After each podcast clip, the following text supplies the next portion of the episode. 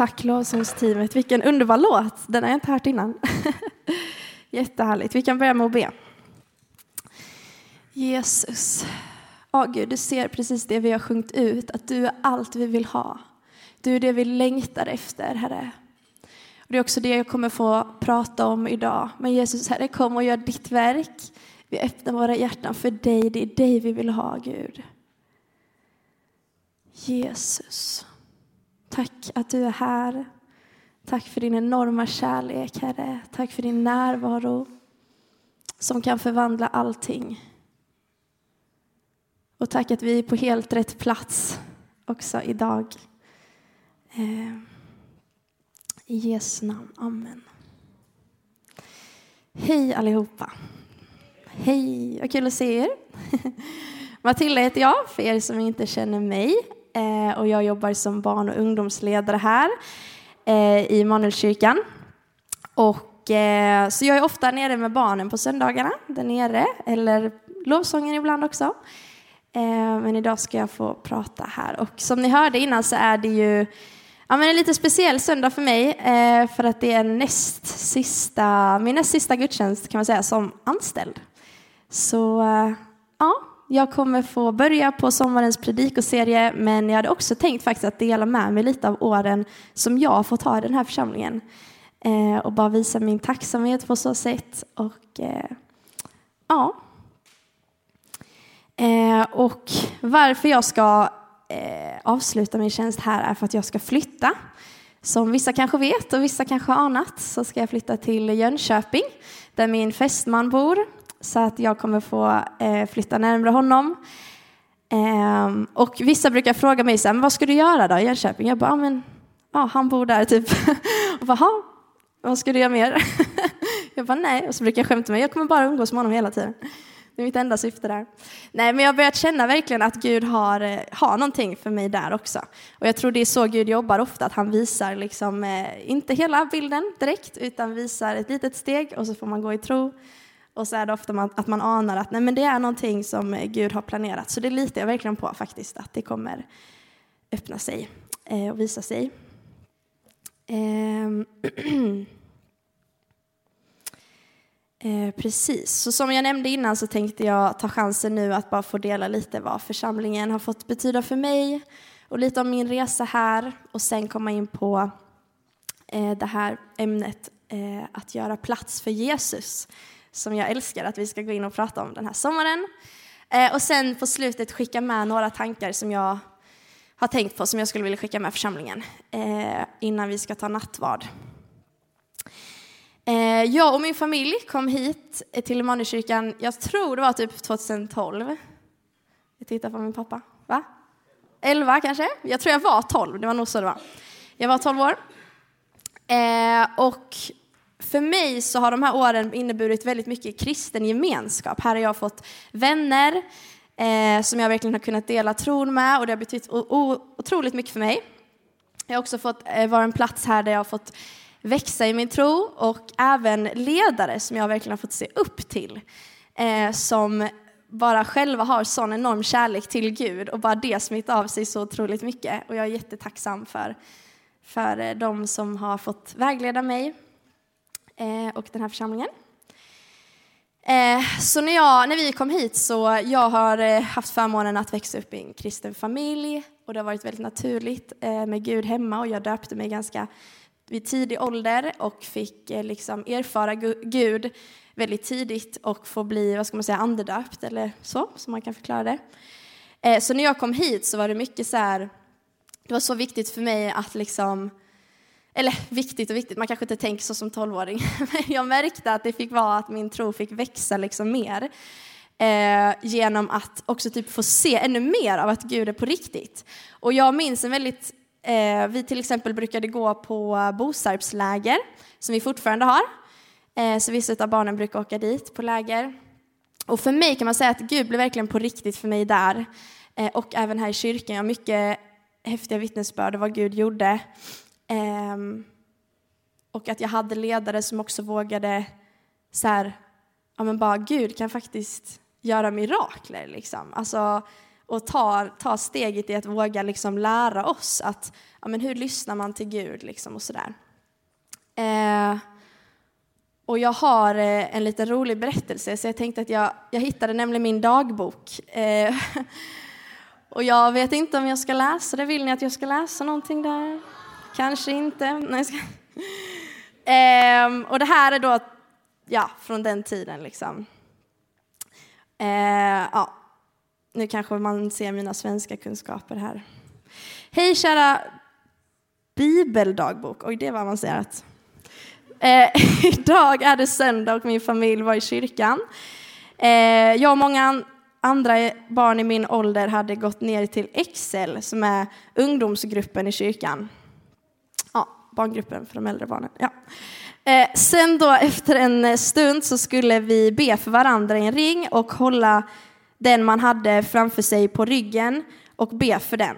Och när vi bad så fick jag från Gud några tankar och syner av en boll, färgen grön och en dörr som står på glänt. Eh, och då sa jag det till han som satt framför mig och det var en kille som heter Eskil, vilket kanske flera av er vet vem det är. Det är lite kul tycker jag att det står. Eh, och då hade han också fått en tankar eller så en syn av en boll, färgen grön och en dörr som stod på glänt. Alltså för mig var det här helt, jag var boff, alltså så här, bara, wow, Gud kan verkligen eh, tala. Jag tyckte det var så kul och mina ledare gjorde det så lekfullt liksom att så här, det är självklart, alltså Gud gillar att vi får träna oss i det här. Eh, så det här blev verkligen, eh, ja, jag fick verkligen en kärlek till Gud och att han är på riktigt så. Och vi var många i min ålder som fick det.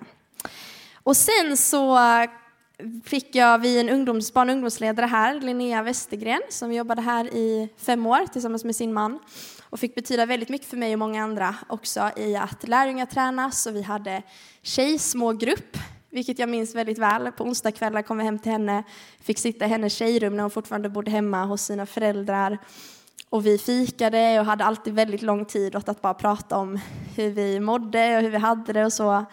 Och sen så fick vi ha ehm, stunder i lovsång. Ehm, och då hon, hon undervisade och lite sådär. Ehm, vilket bara, ja, vilket var jättebra. Och jag insåg nu att det kanske är lite farligt att nämna så här, för det kommer vara saker man har glömt. Men eh, ja, sen när jag blev lite äldre så valde jag att gå bibelskola i Stockholm. Hade ett jätte, jättebra år där. Eh, eller många, nej ett år var det, ett bra år där. Och sen så kände jag, men gud vad ska jag göra nu liksom? Eh, som man ofta känner efter bibelskolår. Och där jag upplevde att amen, jag, får, jag skulle gärna vilja flytta hem till min familj igen. Um, så när jag valde att göra det så bad jag också Gud, bara låt din vilja ske verkligen så här. Eh, och jag har alltid haft en dröm om att få testa på att jobba i församling och få liksom, se inifrån hur det fungerar och leda, tränas och sådär. Eh, och då tyckte jag det var så häftigt för att bara några dagar efter jag hade bestämt mig för att flytta till Malmö, tror jag det var, så ringde Niklas mig, Niklas Ljung, eh, föreståndare här, Eh, och frågade om han fick ta en lunch och vi, han berättade då om jag, att jag, om jag vill, när jag kommer tillbaka, kan få vara med i ledningsteamet liksom, ideellt och få testa på det. Och för mig blev det också en sån bara bekräftelse på att Gud är med. Liksom. Jag tyckte det var så, så roligt. Eh, och eh, ja, det ena ledde till det andra och nu har jag fått äran att få vara barn och ungdomsledare här i anställd också i två år. Eh, och alla barnen har betytt så mycket. Ni ska veta det att ni är så bra. Alla ni Excel-barnen som sitter här uppe. Jag tycker om er så mycket. ja, nej men så att det jag ville väl säga med det här är att jag tror verkligen på oss som församling och eh, jag önskar verkligen att fler skulle få vara med också om att bli sedda och få bli bekräftade i sina gåvor och få eh, ja, få springa med Gud helt enkelt och att vi är en sån fin familj tillsammans som ser varandra. Och det betyder så mycket när vi vuxna får se barnen och få, få eh, lägga ner tid och hjärta i dem. Eh, och sen tycker jag också det är jättespännande det som jag upplever att vi är i nu, att det är en ny tid för vår församling. Det har kommit in också väldigt många nya människor blir frälsta, också i vårt land. Jag hör mycket saker så här om vad Gud gör och jag vill bara peppa oss att det är en jättespännande tid som vi är i eh, som troende i det här landet. Eh, och jag tror att församlingen kommer vara en väldigt viktig del i det. Eh, så, det var första delen. Nu ska jag gå in i eh, den här sommarens predikoserie som heter Gör plats för Jesus. Ska vi säga det tillsammans? Ett, två, tre. Gör plats för Jesus. Bra. Eh, och detta är ett ämne som jag verkligen, alltså så här, på ett sätt kände jag så här, nej men det här är typ för enkelt att prata om för det känns typ självklart och på ett sätt känns det också så här, det är typ det bästa jag vet att höra om och att få prata om. Men ja, så jag vill bara dela med mig egentligen av den längtan jag själv har, för jag själv har, när man har fått uppleva Gud och smaka på, på honom så tror jag inte att man, man kommer liksom inte nöja sig med någonting mindre. Um, och samtidigt är det också någonting som är en ganska stor kamp ibland i alla fall för mitt liv, i mitt liv också har det varit en kamp, men jag tror det är för att det är så viktigt för oss som troende att bara återkomma till att Jesus får en större plats i våra liv. Och jag tror verkligen på att vi kan få leva så överlåtna liv, alltså att det inte är någonting konstigt, utan det är klart Gud har en tanke med oss och en liksom plan, allting du går igenom, inte bara som har med Gud att göra, utan även i ditt jobb, de människorna du möter, det du brottas med själv. Alltså vi kan få ge allt det till Jesus och det blir på ett sätt eh, det mest befriande också vi kan göra. Eh, att vi har verkligen någon som bryr sig och som vill ta emot oss med allt det vi är. Eh, och vi kan få ge plats för honom. Ehm, och någonting som jag brukar säga på ungdomarna, ungdomskvällen också när vi har lovsång och andakt, det är att visst, Gud är liksom överallt. Han är med oss även eh, på skolan, på jobbet, när vi spelar fotboll. Han är med oss överallt. Men det finns någonting när vi själva stannar upp och bara gör oss själva närvarande för Gud. För Gud är alltid där och vill ge av sin närvaro. Men jag tror ofta det är vi som behöver kunna, Gud du får min närvaro nu. Och det är i det mötet någonstans, det är där också vi kan få möta honom på ett speciellt sätt. Det är där vi kan få bli förvandlade, det är där vi kommer med en väldigt ödmjukhet inför honom. Och det är därför jag älskar tillbedjan och lovsång också, för det är en sån plats där vi bara kan få stanna upp i allting. Och bara det är som att man typ hamnar rätt i sin människa, eller på säga. Oj, men eh, att man typ hamnar rätt i liksom, just det, Gud, han har den här platsen, han är ju så här stor. Och jag vill ju att han ska ha den här platsen i mitt liv. Så det är någonting i att lyfta upp honom. Och också utbytet att vi, man får så mycket också tillbaka av frid och när man inser det, att han är så stor. Så Gud, han är överallt, han är med oss alltid, men det finns någonting i att göra plats för honom verkligen. Och vad innebär det konkret då? Jo, jag fick en liten eh, rolig tanke, eller det kanske var en liten jobbig påminnelse i och för sig. Minns ni att man hade utvecklingssamtal när man var liten? I skolan. Nu kanske det är vissa lärare här som brukar vara de som ger utvecklingssamtalen. Ehm, och jag i låg och mellanstadiet fick ofta höra samma upprepande grej på de här utvecklingssamtalen. Ehm, allt var perfekt förutom en sak. Nej, ska. Nej, jag tror det var många saker. Men det var en sak jag minns speciellt som jag ofta fick höra och det är att Matilda behöver bli bättre på att bjuda in alla i gruppen. att eh, jag behövde börja jobba på, jag hoppas att jag har, jag har blivit bättre på det. Men eh, ja, att jag fick höra att jag behövde bli bättre på att ge andra plats. Eh, för att jag hörde så mycket själv, jag hade en stark vilja. Eh, Edith, min barndomsvän, hon bara japp. jag ser vad du tänker. Nej, men vad är det då att ge plats till någon? Jo, men det är ju att ge den. Eh, istället för att jag ska höra, höras hela tiden så ger man någon annan utrymme att få höras. Istället för att min vilja ska få ske hela tiden så ger, börjar jag, kan man bli bättre på att ge över. Ah, vad vill du istället? Och inte bara lyssna utan också handla på det. Att okej, okay, men då gör vi som du vill. Vi leker den där leken istället för den fantastiska leken jag hade i tanken. Eh, så att ge någon plats eh, är, skulle kunna vara att ge någon annan utrymme att prata, att man själv lyssnar och sen också gör som den vill. Eh, håller ni med mig om det? Ja. Eh, och så tror jag också att vi får göra med Gud, att ge honom den platsen faktiskt. Att vi kan också börja lyssna på honom, vi kan låta honom få genom Guds ord, genom att stilla sig i bön på olika sätt, kan få ge plats eller ge honom utrymme. Att okej okay, Gud, jag kanske inte bestämmer den här saken än, för att jag vill först ge lite tid till att lyssna in dig och be och tänka att du faktiskt också har en tanke.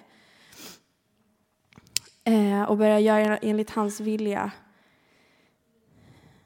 Och ge honom utrymme helt enkelt.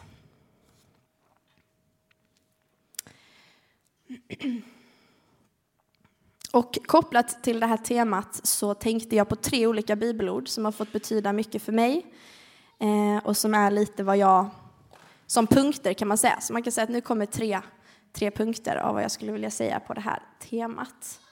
Eh, och tre typ sätt som jag upptäckt hur jag kan få ge mer plats åt Jesus i mitt liv. Är det okej om vi bara ber igen inför det? Ja.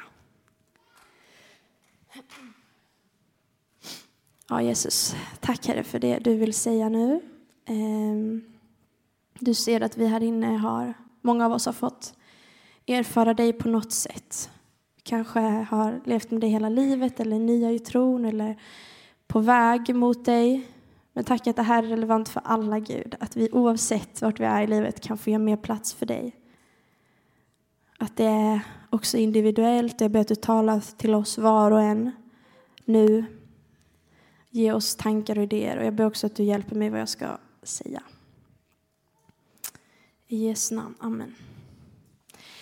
Eh, I psalm 46, vers 11 så står det Bli stilla och besinna att jag är Gud. Eh, bli stilla och besinna att jag är Gud.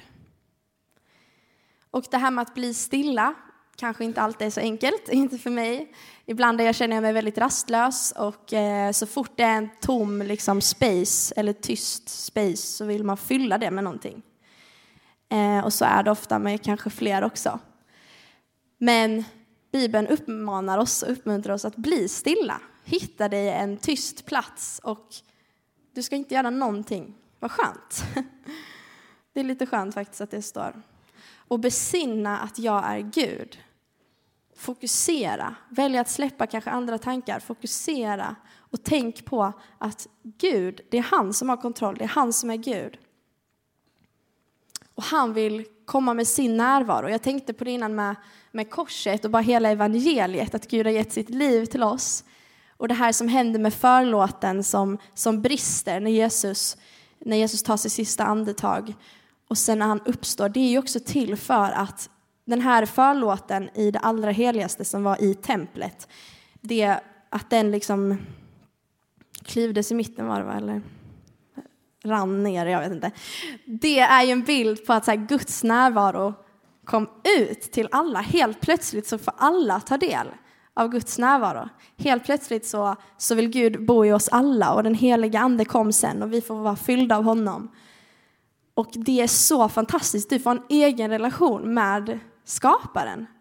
Det är också en konsekvens av vad som hände av evangeliet. Så det är inte bara att vi tror på att det har hänt, utan det är att vi får leva i det som har hänt. Eh, och det som korset har gjort, liksom. det Jesus har gjort på korset. Och sen att han uppväcktes och, och den bara uppståndelsekraften, det är där vi får vara. Så jag, ibland kan jag tänka på det att vi som kristna, eller jag, eh, kanske ibland stannar typ vid korset. Bara, ah, men jag tror på det här, det är bra. Men jag tror att så här, som Guds barn så finns det också någonting att det är starten, att inse det. Det är liksom starten bara. Sen så är det sån enorm, med korset så kommer ju liksom Guds närvaro, Guds kraft, massa saker han sänder ut oss i ett äventyr tillsammans med Jesus.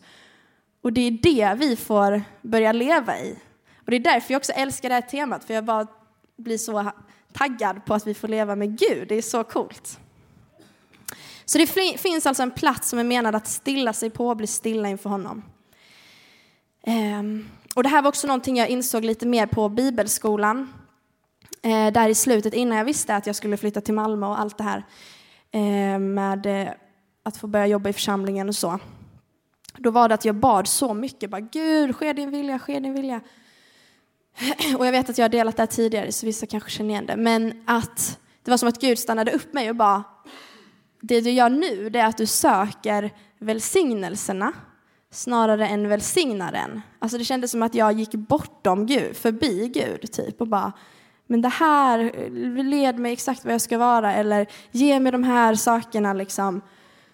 Eh, men att jag tror det Gud vill ha av oss mest är liksom också, eller vill av oss mest är att vi får bara söka honom genuint. Och inte bara hans, liksom vad han kan ge, eller vad han kan vägleda oss rätt i. Det spelar liksom ingen roll om du gör massa rätta saker men glömmer att stilla dig och bli stilla inför Gud.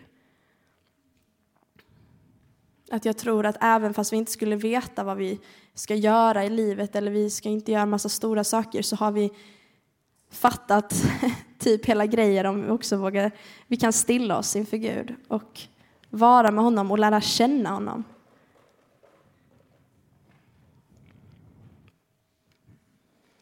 Och jag tror att det här är så viktigt för oss. Um.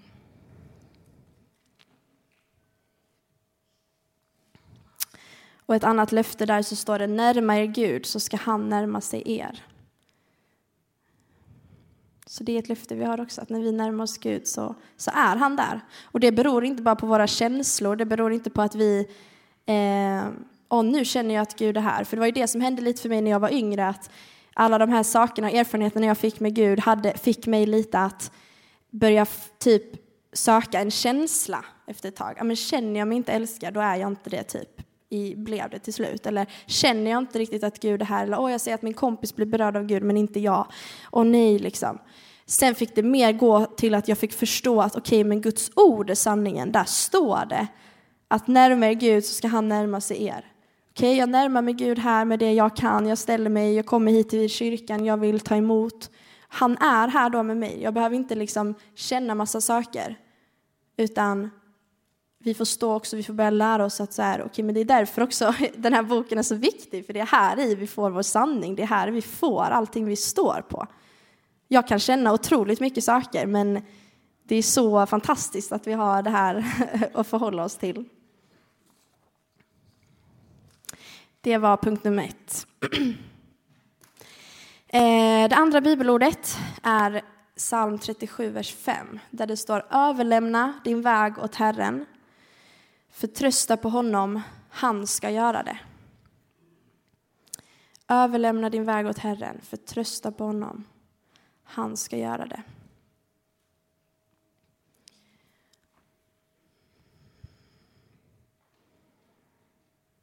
Det är också någonting som jag tror kommer till det här med att ge plats för Jesus. Att, eh,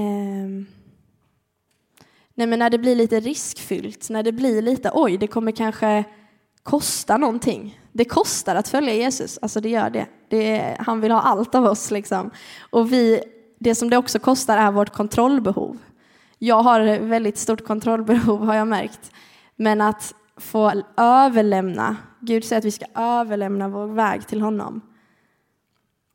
Betyder det att vi ska sitta och inte göra någonting? Nej, absolut inte, utan vi får, vi får vara aktiva i det. Vi ska också, men det jag tror det handlar om att man lyssnar, lyssnar lite extra och liksom får... Ja, men Gud, är jag på rätt väg nu? Um, vad vill du i den här situationen? Att man börjar be konkret för saker. Eh, och förvänta sig att Gud kommer vara med. Sen kanske man inte alltid hör, ja, gör detta eller gör inte det. Men för mig till exempel när jag eh, ville börja bibelskolan, när jag tog studenten, så kände jag själv att ja, ah, jag alltid haft en längtan att få gå lovsångslinje och att få testa på mission. Helst i Afrika, för jag lyssnade jättemycket på en kvinna som heter Heidi Baker som är missionär ja, i Mosambik när jag var yngre och tyckte det var typ det coolaste så att jag ville jättegärna eh, få åka till Afrika. Eh, Och eh, då inför min bibelskola så, så var det min eh, ungdomspastor då som tipsade mig om en bibelskola. Han bara, men eh, den här Ibios i Stockholm, den skulle passa dig bra. Och så gick jag in och kollade på den. Och direkt såg jag att de hade lovsångslinje och de hade resa till Uganda i Afrika. Och för mig blev det direkt som en bekräftelse också. Bara, wow, det här är verkligen det som jag... Helt plötsligt fick man se konkret någonting som som man hade liksom känt att det här skulle jag vilja. Så både det var ju en bekräftelse att Gud samverkar med vår vilja, men sen var det också att jag eh, bad då Gud om ett ord eller vad jag skulle liksom, okej okay, om det här är din vilja, och det var då jag fick det här bibelordet. Så det här har hängt med mig ganska många år nu, eh, psalm 37.5. Överlämna din väg åt Herren, förtrösta på honom, han ska göra det. Så jag skickade in ansökan, jag sökte ett jobb jag hade hört om och lite så här, eh, lägenhet men var ganska sent ute liksom och kände att så här, nej men, ja. Ehm, men det som blev väldigt så här starkt för mig då var att jag fick det jobbet jag ville ha. Jag fick den läge, lägenheten som jag hade sökt till eh, och saker bara löste sig. typ. Och Jag säger inte att livet med Gud bara är enkelt, att allt löser sig, men för mig blev det också en bekräftelse på att okej, okay, jag tror det kan vara här, jag ber över det och sen börjar jag märka att jo, det finns som en förberedd väg att jag ska vara här. Eh, och det är också ett sätt som jag tror att Gud talar på. Liksom. Eh, ja. Mm, och också någonting med det här att göra är att eh, det jag vill bara säga ännu mer är att jag tror Bibeln är så viktig där för att kunna överlämna sin väg, att lita på honom, att han ska göra det, att man lär känna Gud, man lär känna hans vilja, man lär känna eh, och förtrösta. Man läser massa bibelberättelser där han har varit så trofast i historien. Det ger också mig en väldigt tro, att, eller så här, trygghet att kunna lita på honom även nu. Eh, sen någonting som jag börjat med, eh, som jag också bara vill dela för att ge som tips och jag kände själv att okay, men om jag tror på det här på riktigt så vill jag typ testa det lite. så att jag hade som, eh, jag skrev upp massa bönelappar, alltså typ om jag hade ett bönämne så skrev jag upp det på en lapp och så skrev jag datumet som jag började be över det. Och sen så sparade jag det. Och så bad jag över det typ så här på morgonen eller när man har sin eh, liksom liten andaktsstund. Eh, och sen var min tanke då att fylla i en liten ruta som jag gjorde bredvid Hej, de vinkar till. eh, ja, att fylla i en liten ruta bredvid när jag fick bönesvar. Eh, för jag tänkte att ja, men då visar jag också för, för Gud att nu tar jag det här på allvar. Eh, och jag vet inte om jag ska säga massa bönämnen, det kanske blir konstigt. Men jag, jag hade i alla fall skrivit upp saker. Och, jo, men en sak var till exempel eh, att jag kände eh, att jag ville jättegärna vara med mer i typ lovsång och så, för att jag tycker det är jättehärligt. Eh, och hade inte gjort det på ett tag. Och så bad jag Gud över det. Och så var det massa så här, samma vecka, där jag fick massa förfrågningar om att vara med i olika lovsångsteam och typ under sommaren på konferenser och sådär. Och för mig var det så häftigt, för först var det liksom eh, att jag fick frågan typ här i kyrkan och kände bara wow, vad kul!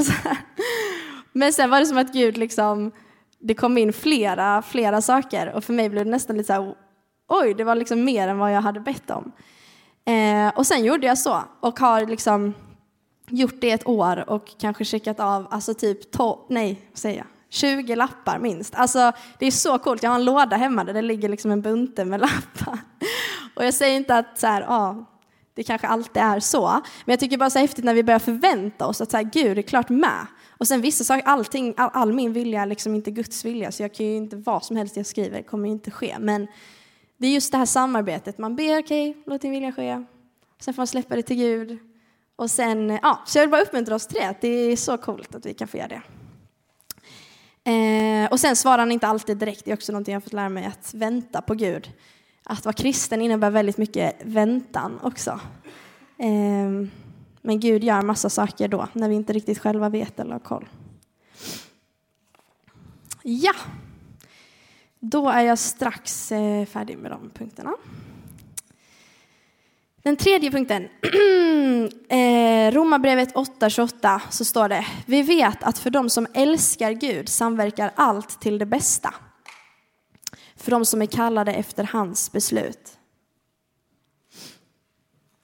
Vi vet att för de som älskar Gud samverkar allt till det bästa. Och ibland kan jag också säga, eller väldigt ofta så blir det inte som man själv har tänkt. Eh, jag tror att vi är många som har varit med om det på olika sätt, att det blir inte alltid som man har tänkt eller känt i livet. Eh, det kan komma väldigt tuffa saker. Det här livet är inte enkelt. Eh, och jag vet att jag har varit skonad från mycket än vad kanske många här har. Men ja, man vet själv känslan när någonting absolut inte blev som man hade tänkt och man bara är helt förtvivlad. Och bara, Gud, vad händer nu? Vem är jag ens? Eh, vem är jag ifall jag inte orkar det här? Vem är jag ifall jag inte kan göra det här längre? Eh, och vägen kommer inte att vara spikrak. Och det kan komma, det är mycket vi kan påverka i livet, men det är också väldigt mycket vi inte kan påverka. Men även där så finns det en plats för Jesus. Och jag tror man har ett val i olika situationer. Det handlar inte om att alltid vara, vi ska inte bara vara starka i oss själva, men vi kan vara starka i Gud. Man kan välja, vem vänder jag mig till nu när det här händer? Drar jag mig bort från Gud, drar jag mig bort från kyrkan, drar jag mig bort från andra människor, kristna människor, eller vänder jag mig till dem? Och som den här bibelversen säger så är det att Gud kan använda allt vi går igenom. För de som älskar honom samverkar allt till det bästa. Och det kanske är svårt att se i stunden. Eh, men min erfarenhet är att när jag har varit med om tuffa saker så är det nästan där jag har kommit Gud som närmast. För det känns som att jag kan liksom inte göra så mycket annat själv och lösa saker utan man får kasta sig på Gud i bön, i tårar ehm, och veta att han har en väg framåt. Och jag tror att tar han inte oss ur situationen så har han en sätt för att ta sig igenom det. Och det kan göra oss så mycket starkare. Och vi kan få erfarenheter som är till, det står också det i Bibeln, jag kommer inte ihåg exakt vart, men att eh, det är också till för att trösta andra människor. Det du har gått igenom, du kan få vara ett bönesvar för någon annan. Genom att dela med dig av den tröst du har fått från Gud kan du vara en tröst för andra. Det står även i Jakobs brev 1. Räkna det som den största glädje, mina bröder, när ni råkar ut för alla slags prövningar. Ni vet ju att när er tro sätts på prov så gör prövningarna er uthålliga. Och jag kan säga att jag har lärt mig saker som jag aldrig tror att jag skulle kunna lära mig om jag inte hade gått igenom vissa tuffa saker. Utan det finns någonting, det finns karaktärsdrag av Gud som du kanske aldrig kommer kunna se i de bra delarna av livet. Men när vi är svaga, när vi inte klarar det själv, då, då ser vi helt plötsligt då kan vi se kanske att han är tröstaren. Det får bli sanning i våra liv. Eller att han har en väg ut, eller att han till och med kan göra en jobbig situation till någonting bättre. Så det är också en sak jag vill tänka på framöver sen, men till oss alla, att sätta vårt fokus på honom även i i alla säsonger i livet. Och någonting jag också ville skicka med i det är att man brukar tala om att Gud kan öppna dörrar. Amen. Åh, Gud gav, öppnade en dörr, som när jag kände till bibelskolan till exempel. Det öppnades en massa dörrar. Men det gör ganska mycket ondare när dörrar stängs i ens liv. När saker inte blir som man har tänkt eller man var på väg åt ett håll och så stängdes den dörren. Och sen hörde jag från någon som sa att att eh, även fast vissa dörrar gör ont, alla dörrar kommer inte bara vara glada att det öppnas, utan vissa kommer stängas eller så, så kan det vara Guds hand lika mycket som när han öppnar en dörr. Han kan också stänga dörrar. Och det kan vara av Guds nåd han gör det för oss. Och det kanske är jobbigt för en stund, men han ser ju mycket längre. Och det är en sån tröst att, att veta om det. Och så ehm, ja. Och till sist så skulle jag vilja skicka med Eh, bara några korta saker. Vi som församling är inne i en eh, typ process kan man säga med Young First. Eh, som är att vi, eh, vi älskar barn och unga i den här kyrkan och vi tror att, eh, liksom att det finns mycket för dem, den unga generationen och, eh, och sådär. Och vi har tillsatt en grupp som ska jobba med det här nu under ett år eh, ungefär. Och, eh, och så. Det finns mer då, vi kan fråga eh, Kim sen efteråt, mer kring det. Ehm, men en sak som jag skulle vilja säga är just det här med att ge plats för Jesus. Ehm, om vi som församling, eller vi som församling vill ge barnen eh, liksom möjlighet att få växa i sin tro och också såklart att själva få, få välja. Men jag tror för mig har det betytt som mest att se eh, mina föräldrars tro hemma. Alltså det och bara församling. Jag tror att när vi som vuxna söker oss nära Gud, det kommer smitta av sig som mest. Det är också någonting som barnen kommer se. När de hör dig be, när de hör din kärlek till Gud, när de ser dig läsa Bibeln. Det var Olof Edsinger som var gästtalare här. Han sa att vi borde, börja, eh, flyt, vi borde flytta Bibeln från nattduksbordet till köksbordet. Och jag tyckte det var så bra, för jag själv, jag vet att alla kanske inte har den erfarenheten och jag säger inte att det kanske är exakt så det måste vara, men jag själv vaknar alltid upp tidigt på morgonen och såg att min pappa satt och läste Bibeln. Eh, och för mig har det faktiskt blivit jätte, alltså, jättestarkt och jätteviktigt. Och det kanske är lite svårt att förklara varför, liksom. men jag tror det bara sätter en sån kultur i hemmet och det sätter en sån Um, det talar väldigt mycket vad ens föräldrar gör och inte bara vad de säger. Så att, att ge plats för Jesus i våra liv privat, personligen, när ingen ser hemma, det tror jag kommer ge så mycket frukt även till vår församling och även i det här med Young First som vi pratar om. Ehm, och att bjuda in barnen att se det. Ehm, och sen tror jag också vi står i, i så häftiga tider och ehm, jag fick också det här bibelordet Galaterbrevet 6 och 7. Det man sår får man också skörda.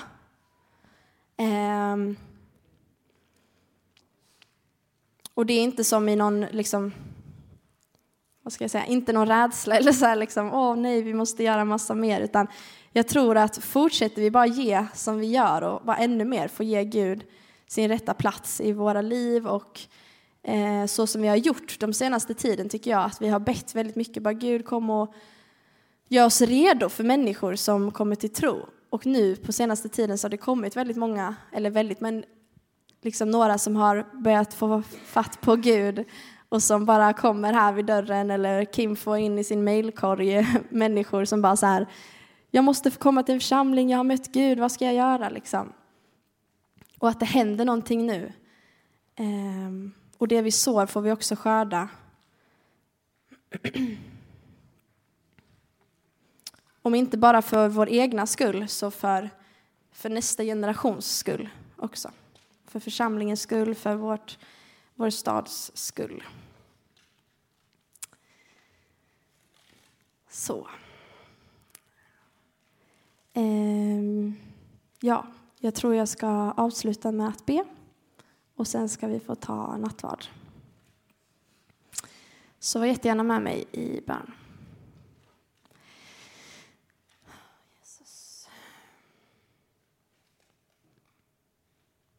Gud, du ser, vår, du ser våra hjärtan. Du ser vår längtan. Du ser vår frustration. Saker som kanske inte har blivit som vi trodde. Men tack Herre för att det finns en plats för dig. Tack att du vill ha allt av oss. Du vill ha hela oss. Och Jesus, jag längtar så mycket efter att få få leva ett mer liksom överlåtet liv, Gud, och få räkna med dig i vardagen. Få formas av dina sanningar. Ehm. Och jag tackar dig för att du står med öppna armar. Tack att du tar emot oss. Tack att du älskar oss så mycket, att det finns så mycket nåd. Och tack för det äventyret vi kan få leva med dig. Jesus, vi bara vill lägga den här sommaren i dina händer som kommer nu. Tack att du skulle få tala till oss. Och eh, det gör du ofta i stillhet, i att viska. Så hjälp oss att bli stilla då och då, Gud, att tänka på dig, att räkna med dig, Herre. Att läsa ditt ord. Tack för det, Jesus. Tack för att du är så bäst. I Jesu namn. Amen.